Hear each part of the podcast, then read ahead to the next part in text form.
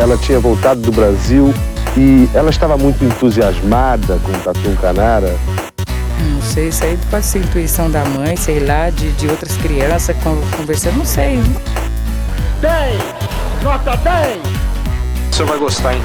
Bebê diabo parou o táxi na avenida. Ao vivo? É muito pior. Olá, eu sou o Danilo Corsi. E eu sou a Camila Quintel. E hoje é dia de apresentação de um grande nome da literatura brasileira que poucas pessoas conhecem. Trata-se do mineiro Lúcio Cardoso, autor de 16 livros, inúmeras peças de teatro e também roteirista do primeiro filme do cinema novo. Morto aos 56 anos, ele também foi uma das primeiras personalidades a assumir abertamente sua homossexualidade e também exerceu uma enorme influência em Clarice Lispector. Venha conhecer esse escritor, muito afeito à maldade humana, à morte e às sombras. Um verdadeiro gótico brasileiro. Mas antes, nossos patrocinadores. Primeiro, o siteguy.dev. Se você precisa de um site para o seu negócio, a empresa que você trabalha está com um site para lá e ultrapassado, fale com o SiteGuy. Eles vão resolver isso rapidinho e se falar que veio daqui, ainda ganha descontos. E agora, Camila, o que o Drinco nos mandou hoje? O vinho de hoje é o Chitão Reserva Rioja Doc 2016. Um vinho espanhol feito com um blend das uvas Garnacha, Tempranillo, ideal para beber junto com um belo assado de carne. Tem que aproveitar que o preço baixou, né? Este vinho está por 149 reais lá no drink.com.br. Se quiser investir num bom vinho, aproveite. Brinde história? Tchim, tchim. Tchim, tchim.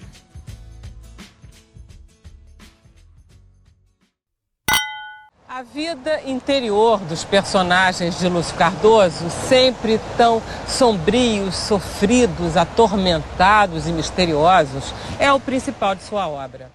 Antes de mais nada, devo dizer que essa pauta de hoje foi uma bela de uma carteirada que eu dei. Tudo bem que esse episódio possa flopar, como foi aquele do Heleno lá no comecinho do podcast. Mas o Lúcio Cardoso é gigante, nem preciso comentar nada, né? Basta uma pesquisa rápida no Google que todo mundo vai entender do que eu estou falando. E não é que eu estou trazendo aqui o poeta Jururuba de Jundiaí, mas sim um cara que influenciou Clarice Lispector. Mas acho curioso que nas aulas de literatura nas escolas o nome dele nunca aparece, apesar de estar ali, na formação da literatura intimista brasileira, junto com o poeta Vinícius de Moraes.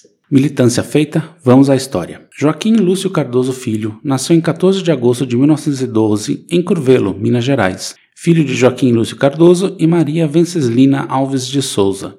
Ele era o mais novo de seis irmãos, e ele tinha dois anos quando sua família se mudou para Belo Horizonte, onde fez seus estudos primários. Em 1923, mudou-se para o Rio de Janeiro quando é matriculado no Instituto Lafayette.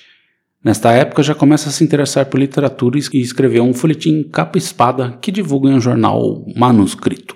Devido ao seu desinteresse pelos estudos, sua família resolveu levá-lo para Belo Horizonte e interná-lo no Colégio Arnaldo. Com 15 anos, tendo concluído o ginásio, ele volta para o Rio de Janeiro. Como é que esse colégio chama Arnaldo? Arnaldo. Tipo um Arnaldo sem sobrenome, né? Sem sobrenome. tipo, eu nunca tinha visto um colégio assim. Não, deve ter, mas eu não achei a referência do nome completo no ah, colégio. Tá. Desculpa. Na volta ao Rio, o desejo por escrever continuava a ser muito grande. Não se cansava de deixar no papel vários contos, poemas e até uma peça de teatro, Reduto dos Deuses, que caiu nas mãos do escritor Aníbal Machado, que viu muito potencial no jovem Cardoso. Nesse período, ele também mandou as favas do ensino formal para se dedicar à escrita. E não dá para dizer que ele não se esforçou. Ao longo de sete anos, Lúcio Cardoso escreveu diversos romances, além de fundar duas revistas, A Bruxa e sua revista, todas de cunho literário, onde também poderia lançar seus textos. Mas desde sempre não é que literatura dá muito dinheiro. Então ele acabou arrumando um emprego como em uma companhia de seguro. E aí ele tem um momento de sorte. Ele conhece o poeta Augusto Frederico Schmidt, que se entusiasma com a literatura de Lúcio. E com a ajuda de Schmidt, ele lança oficialmente seus dois primeiros romances, Maleita, em 1934, e Salgueiro, em 1935. Esses dois primeiros livros têm uma pegada mais social, né, sociológica, por assim dizer na trilha do, de escritores da época, como Graciliano Ramos, José Lins do Rego, Raquel de Queiroz e até Jorge Amado. Segunda fase do modernismo, né? Hum? A segunda fase, né? Sim. E Maleta, por exemplo, fala sobre um homem que é mandado a Pirapora, em Minas Gerais, para organizar a cidade, transformá-la em um polo de desenvolvimento. Mas o que ele encontra lá, como um bom romance gótico, é um fantasma atormentá-lo. Mas não é um fantasma no sentido literal, né? Assim, mas é a representação da própria cidade e toda a crise social que a região traz. Não, ele não encontra o caipira Pirapora. Não encontra. E a grande mudança veio com Luz do Subsolo, de 1936, onde ele direciona seus escritos para algo mais psicológico, na subjetividade, nas angústias e nas aflições da condição humana. Tudo isso pincelado por uma religiosidade opressora, que só traz culpa e muita sombra para os seus personagens. E obviamente já havia sinais do conflito por ser homossexual numa época ainda mais reacionária que hoje. Você gostava muito de Lúcio Cardoso na sua época gótica, né? Continuo gostando muito Entendi, mas você conheceu naquela época. naquela época. Tá. E ele seguiu publicando quase anualmente até 1946, com obras-primas como Mãos Vazias, Inácio, Dias Perdidos, O Enfeitiçado e Baltazar. Aliás, Inácio, O Enfeitiçado e Baltazar formam praticamente uma trilogia do desespero. Em Inácio, um jovem obcecado por Inácio né, o o persegue pelas poeiras das cidades mineiras. Em O Enfeitiçado, os papéis se invertem, né? O Inácio persegue o protagonista do primeiro livro. Que doideira. É o E- stalker que stalkeia o stalker? Exatamente. E em Baltazar, uma das prostitutas tenta uma vingança contra Inácio que destruiu sua vida. Mas Baltazar, infelizmente, não ficou pronto, né? Assim, ele não, não chegou a terminar o livro. E ao mesmo tempo em que produzia livros, ele também escrevia inúmeras peças de teatro, que não obtiveram tanto sucesso. Ele até se aventurou para o cinema ao dirigir o filme Mulher de Longe, em 1949, que não foi concluído. Mas ele também foi o roteirista do filme Porto das Caixas, de Paulo César Sarraceni, uma das primeiras obras do chamado Cinema Novo. Sobre o objetivo de sua escrita e trabalhos, ele afirmava: O punhal que levanto, com aprovação ou não de quem quer que seja, contra Minas Gerais. Que me entendam bem, contra a família mineira, contra a literatura mineira, contra o jesuitismo mineiro, contra a religião mineira, contra a concepção de vida mineira, contra a fábula mineira. Eu amei, assim, tipo, se você trocar por Paraná, eu acredito que muita gente também É. levantaria essa boteira. Não quero dizer nada. Mas, tipo, ou Santa Catarina também dá. qualquer estado dá, né? É nem todos, nem todos. E ele também escrevia para o jornal A Noite e começou os seus diários, que seriam publicados em 1958, onde conta toda a sua angústia de ser homossexual assumido. E nesse período ele também conheceu uma jovem chamada Clarice Lispector. Foi ele que a autora mostrou o que considerava o rascunho de seu primeiro livro. Lúcio viu ali um texto já pronto e sugeriu o título da obra, Perto do Coração Selvagem. A gente contou isso no episódio da Clarice Lispector. Exatamente. E ele exerceu uma influência muito grande na escrita, tanto na escrita como na vida da Clarice, né? Então vai lá no episódio ouvir que a gente contou direitinho o que aconteceu ali. Mas só para refrescar, talvez ele tenha sido o grande amor da vida dela, né? O primeiro e o grande amor da vida dela. Mas obviamente era uma relação impossível, já que Lúcio era homossexual. Mas por anos trocaram correspondência e ele sempre foi um mentor na produção de Lispector. Eu acho que ele foi o grande amor da vida dela, sim. E, e ele, ela era uma, esse amor que ela tinha, que era absurdo por ele, assim, mas realmente não podia ser concretizado. Mas ele era uma figura central na vida da Clarice. E eu vou ler aqui um trecho de uma carta da Clarice para o Lúcio. Berna, 31 de outubro de 1946. Alô, Lúcio. Isso é apenas para perguntar como você vai. O quê? Ah, estou bem, obrigada. Sim, com frio também, obrigada. O quê? Ah, sim, mesmo no outono já se tem um grau abaixo de zero. Que eu vou morrer de frio? Ah, sim, você talvez tenha razão. Que você tem me escrito muito? Sim. Recebo sempre suas cartas, até ele dizer que não me escreveste tanto porque você pode se cansar. Quê? Que você fez isso por amizade? É claro, foi o que pensei. Que você me mandou seus livros? Realmente, todos os dias recebo um. Se eu li seu poema Miradouro? Sim. Li e gostei tanto, tanto. O quê? Desculpe, não estou mais ouvindo. A distância é grande, minha aura está acabando e o esforço dessa comunicação é tão sobre-humano que mal tenho força de assinar. Clarice. Maravilhoso. Mas deve ter sido muito frustrante você receber uma carta depois de ter mandado um monte de cartas. Pois é, né? Em 1959, ele lança Crônica da Casa Assassinada, sua maior e melhor obra. Ambientada numa chácara decadente no interior de Minas, o livro mostra todas as perversões, rancores e ciúmes dos brasileiros típicos, no caso de uma família mineira, como ele queria destruir sempre. A Minas. E é um livro, e literalmente sombrio. Todos os personagens estão sempre à sombra, fugindo do sol escaldante no- do interior mineiro. As casas estão sempre fechadas, com cortinas fechadas, e as pessoas só agem As Sombras. E esse livro virou filme em 71, nas mãos de Paulo César Sarraceni, com Norma Bengel no elenco. Mas prefiro o livro. O filme é uma desgraça. Que horror, Davi. É uma desgraça. Deixa o filme se acontecer. Vamos, vamos observar os dois lados. Veja o filme. Leia o livro. Leia o livro, depois, se quiser, veja o filme. E depois de Crônica, Lúcio ganhou a alcunha de Dostoiévski brasileiro. A expectativa para os seus trabalhos seguintes era alta, porém, em 62, ele sofre um AVC, que paralisa seu lado direito do corpo e também gerou uma afasia, que tornou sua capacidade de falar e escrever praticamente penosa demais para ele. Para continuar se expressando, passou para a pintura, tornando-se um pintor prolixo. Prolixo mesmo? Prolixo mesmo. Difícil. Difícil. Em 66, ele foi internado pela piora do seu estado de saúde, e no hospital ele encontra Clarice, que estava internada por conta de um incêndio. Mas nessa altura, ele já não conseguia falar mais. No mesmo ano, ele ganha o Prêmio Machado de Assis da Academia Brasileira de Letras pelo conjunto de sua obra. Em 22 de setembro de 68, Lúcio Cardoso sofre um segundo AVC, e este foi fatal. Ele morre aos 56 anos. Sua morte foi devastadora para Clarice. Logo depois, descobrem um bilhete que ele havia escrito, né, assim, com um pincel. Tenho ainda 30 romances na cabeça. Que triste. Nossa, que bilhete triste. Que coisa horrível, né? Uma Ele pena, tá né? preso dentro do corpo. Exatamente, que não conseguia reagir ali. né? E Lúcio Cardoso foi um portento de escritor, mas também uma pessoa intensa. Além de ser homossexual declarado naquela época, ele bebia demais e não poupava ninguém. Tudo isso o deixou à margem, né? Ele não era muito bem visto assim pelas pessoas em geral, né? Pelos seus parceiros. Ele arrumou briga com Nelson Rodrigues, que ele falou que o Nelson Rodrigues escrevia peças medíocres, e com José Lins do Rego. E ele chegou às vias de fato, dando uns tabefe no, no José Lins por conta de uma piada homofóbica. Bem feito. E ele também era o rei das baladas no Rio, né? Ele morava em um apartamento em cima do bar Lagoa e dava muitas festas. Aí uma vez um convidado caiu peladão em cima do todo do bar. Gente, então ele aproveitou intensamente sua vida. Aproveitou. E depois da sua morte, Lúcio Cardoso foi meio que esquecido, né? Sendo estudado somente na academia. Hoje tem um movimento aí para trazê-lo de, de volta à tona, né? A Companhia das Letras republicou toda a sua obra, que eu acho que vale a pena muito ler, assim, principalmente aquela trilogia além da crônica.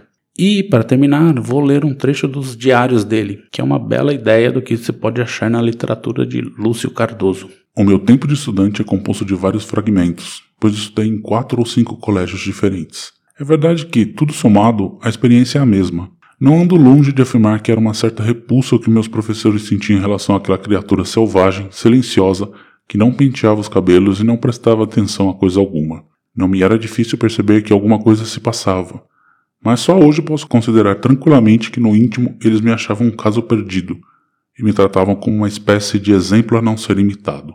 Não é preciso dizer que não tinha amigos que não o suportavam também. Nessa época, tudo para mim era desordem, mal-estar, escuridão.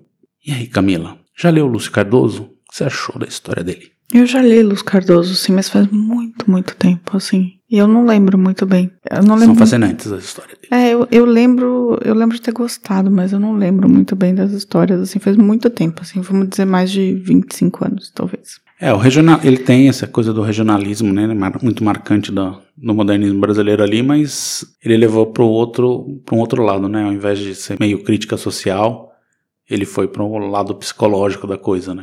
Sim. Eu acho que a história dele é, é tristíssima, assim, no final das contas. Apesar de toda a parte. Apesar dele ter sido prolífico, prolífico na sua escrita. Prolífico na escrita E, e prolixo na, e prolixo na, na na pintura. Ele. Eu acho que é uma história triste, né? É Uma história que passa por incompreensão, né? Sim, é uma pena que assim, o- ele teve o AVC logo assim, muito na sequência depois dele ter escrito a sua obra maior, né? Até o, assim, depois ele não pôde mais escrever depois disso, né? Uhum. Então, não se sabe, não dá pra dizer que ele não pudesse ter outras obras tão impactantes como a crônica na cabeça ali, né? Como ele disse, ele tinha pelo menos uns 30 livros na cabeça. Mas o AVC também parece um pouco o resultado do tipo estilo de vida que ele levava, né? Provavelmente, né? Então. Mas não, não sei dizer, assim, não tem informações sobre isso, assim. Ah, não, sim, mas é porque ele era relativamente jovem pra ter um AVC, né? 50 anos. É, mas enfim. Mas ele era um fumante, bebia pra caramba, Ah, então. ficava nessas baladas, devia dormir pouco, várias coisas. Isso que né? eu falei, é decorrência um pouco do estilo de vida. Mas, sei lá, eu acho que ele precisa ser resgatado mesmo. A obra dele precisa re- ser resgatada e tal. Tá sendo, tá sendo republicado. Eu acho que falta, falta mais divulgação mesmo, assim. Então, leiam, leiam Luz Cardoso. E a Clarice realmente, ela adorava o que ele escrevia e, e o adorava. Isso é verdade. Fato. E agora vamos dar uma pausa e vamos pros recadinhos acumulados das férias? Sim. Gente, ele pertenceu à tradicional família mineira. Seu irmão, Adalto Lúcio Cardoso, foi senador da República e ministro do Supremo Tribunal Federal. Mas era um rebelde. Escreveu assumindo sua própria homossexualidade e rompeu a corrente predominante na literatura da época, que era a literatura mais regionalista ele optou por uma literatura da alma, de fundo psicológico.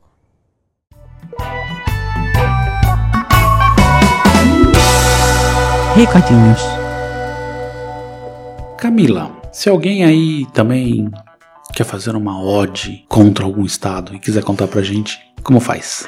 Primeiro, usa o TikTok. Porque hoje em dia já não dá pra fazer uma odd em muito outro lugar, não, sabe? Usa o TikTok, faz a odd lá em vídeo. E aí manda pra gente o link por e-mail pro contato arroba muitopior.com.br ou nos comentários do próprio site muitopior.com.br. Ou você pode também colocar no YouTube um comentário, mandar por direct no Instagram, no Facebook, no Twitter, fazer comentários nessas redes também, ou seja, né, infin- infinitas possibilidades de você falar mal de Minas Gerais ou qualquer outro estado que desejar. Olha aí, maravilha. E nos recadinhos, pra começar lá no Twitter, eu acho que eu separei todos, mas eu não tenho certeza, se eu esqueci algum, me desculpe. É um salve pro Cláudio Chuba, pro XYZ e pra Raquel. Lá no YouTube a gente tem alguns comentários. Lá no episódio do Júlio Barroso, o Guido Aliança falou: Pena que não temos um registro com o Júlio numa entrevista. Não me lembro se tem, talvez tenha, mas não tenho certeza. No episódio da morte do Teori Zavascki, a, a pedagogia do oprimido falou que creio intimamente, aleatoriamente. Que coisa mais críptica. Também na morte do Teori Zavascki, a Andrea Cubas, a Cubinhas, falou que eu acho que na verdade quem sabotou o avião foi o comunismo. Só pode. Só pode. Beijos. Sempre ele. Marxismo. Leninismo.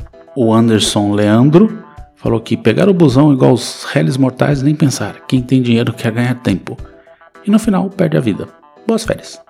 Obrigado. As férias foram ótimas. Foram. E no Bandido da Luz Vermelha, a Andrea Cubas também falou que não crê, não, que ela não, não acredita que o Bandido da Luz Vermelha é um mero copycat, que o mundo dela caiu. Não é pra tanto, né, Cubinho? Não é A vida tanto. dela foi uma mentira. Não é pra tanto, né? Não é pra tanto. Mas sim, ele foi um copycat. O que é. O que eu torno um pouco mais ridículo, né? Ainda. Pois é. E lá no Spotify, no episódio do Teori Zavascki, o Nan 1922 falou que foi no dia do aniversário dele, ou dela. Que sei. tristeza. E lá no Meta, que é Instagram e Facebook, a gente tem uma série de mensagens.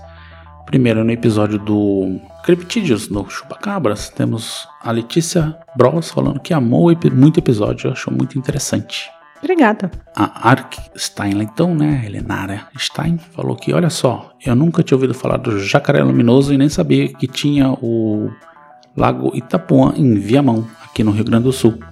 Antigamente, ver corrida de jacaré era gíria de quem ia namorar nesses locais. Mas nesse lago parece que tem jacaré. Será que é uma corrida de jacarés luminosos? E ela disse que é jacaré mesmo. Se é brilhante, ela não sabe. Ela espera que tenha. que a gente tenha pegado muito calor na Itália, vendo as fotos do incêndio na Sicília. Apavorante. Que a gente não tinha, tenha pegado muito calor. A gente pegou muito calor. A gente pegou muito pegou calor. tipo 42 graus. Que É, foi uma coisa, a primeira vez na minha vida. 2,43. Mas. Muito incêndio, muito incêndio. Né? A gente não pegou o incêndio. Não, a gente não viu nem A incêndio. gente viu que estava pegando fogo no sul e caindo o mundo no norte. É, mas a gente tava bem, a gente tava no sol. E aí ela só faz a última observação que ela falou, acabou trocando Tarumã por Itapuã, que também é em Viamão. Itapuã é a praia na Bahia? Parece que tem no sul também. No episódio do Teor- Teoria Zavascki, ela também, a Helenara também falou que lembra das teorias conspiratórias a respeito. No velório, o ambiente ficou tenso quando chegou o Temer. Acho que a Carmen Lúcia meio que se afastou. Mas memórias podem ser fantasiosas. Não afirma nada. Mas lembra bem de reportagens falando que logo em seguida viram uma mulher, a mãe ou a filha, pedindo socorro no avião. E realmente, tanto o UOL como o G1 noticiaram isso. Em quase todos os acidentes, o piloto é sempre culpado porque já morreu mesmo. Pode ser que nesse caso seja, mas pode ser que. Piu, piu. A Samantha Costa também no mesmo episódio falou que o CENIPA tem caráter investigativo e não punitivo. Por isso tem uma equipe multidisciplinar para trabalhar nos casos. Casos de erro humano na aviação geralmente são causados por algum procedimento que não está adequado ou foi feito de forma errada, como querer pousar sem condições de visibilidade. Sim, o cara forçou a mão. O famoso forçou a mão, né? Le Pena falou: Conheci vocês outro dia, está amando e maratonando. Ah, bem-vinda, Lepena. É, é menina? Não sei. Não sei. Bem-vindos. No episódio da Carolina de Jesus, a Papalati falou gostou, que gostou muito do episódio. Muito obrigado pela história. Ela é uma nova ouvinte e está maratonando tudo. Super. Parabéns pelo trabalho. Obrigada.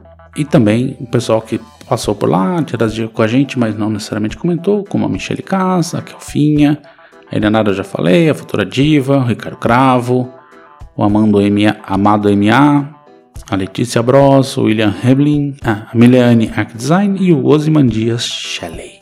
Eu também queria dar um salve pro Emerson Lema, meu amigo que falou que ouviu depois de muito tempo um dos episódios e começou a gostar do podcast. Eu achei engraçado, mas assim, ele achou que a gente melhorou muito e curtiu muito, achou que a gente tá super profissional e até deu uma ideia de, de pauta pra gente. Olha aí, olha aí. Estamos melhorando, viu? Até quem tinha desistido voltou. Olha só. Obrigada, Emerson. Fomos clonados. Clonados.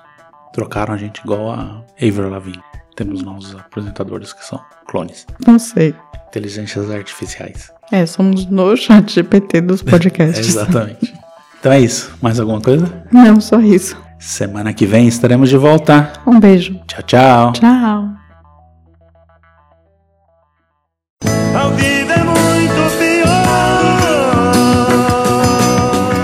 Esse episódio é um oferecimento de trinco.com.br e siteguy.dev.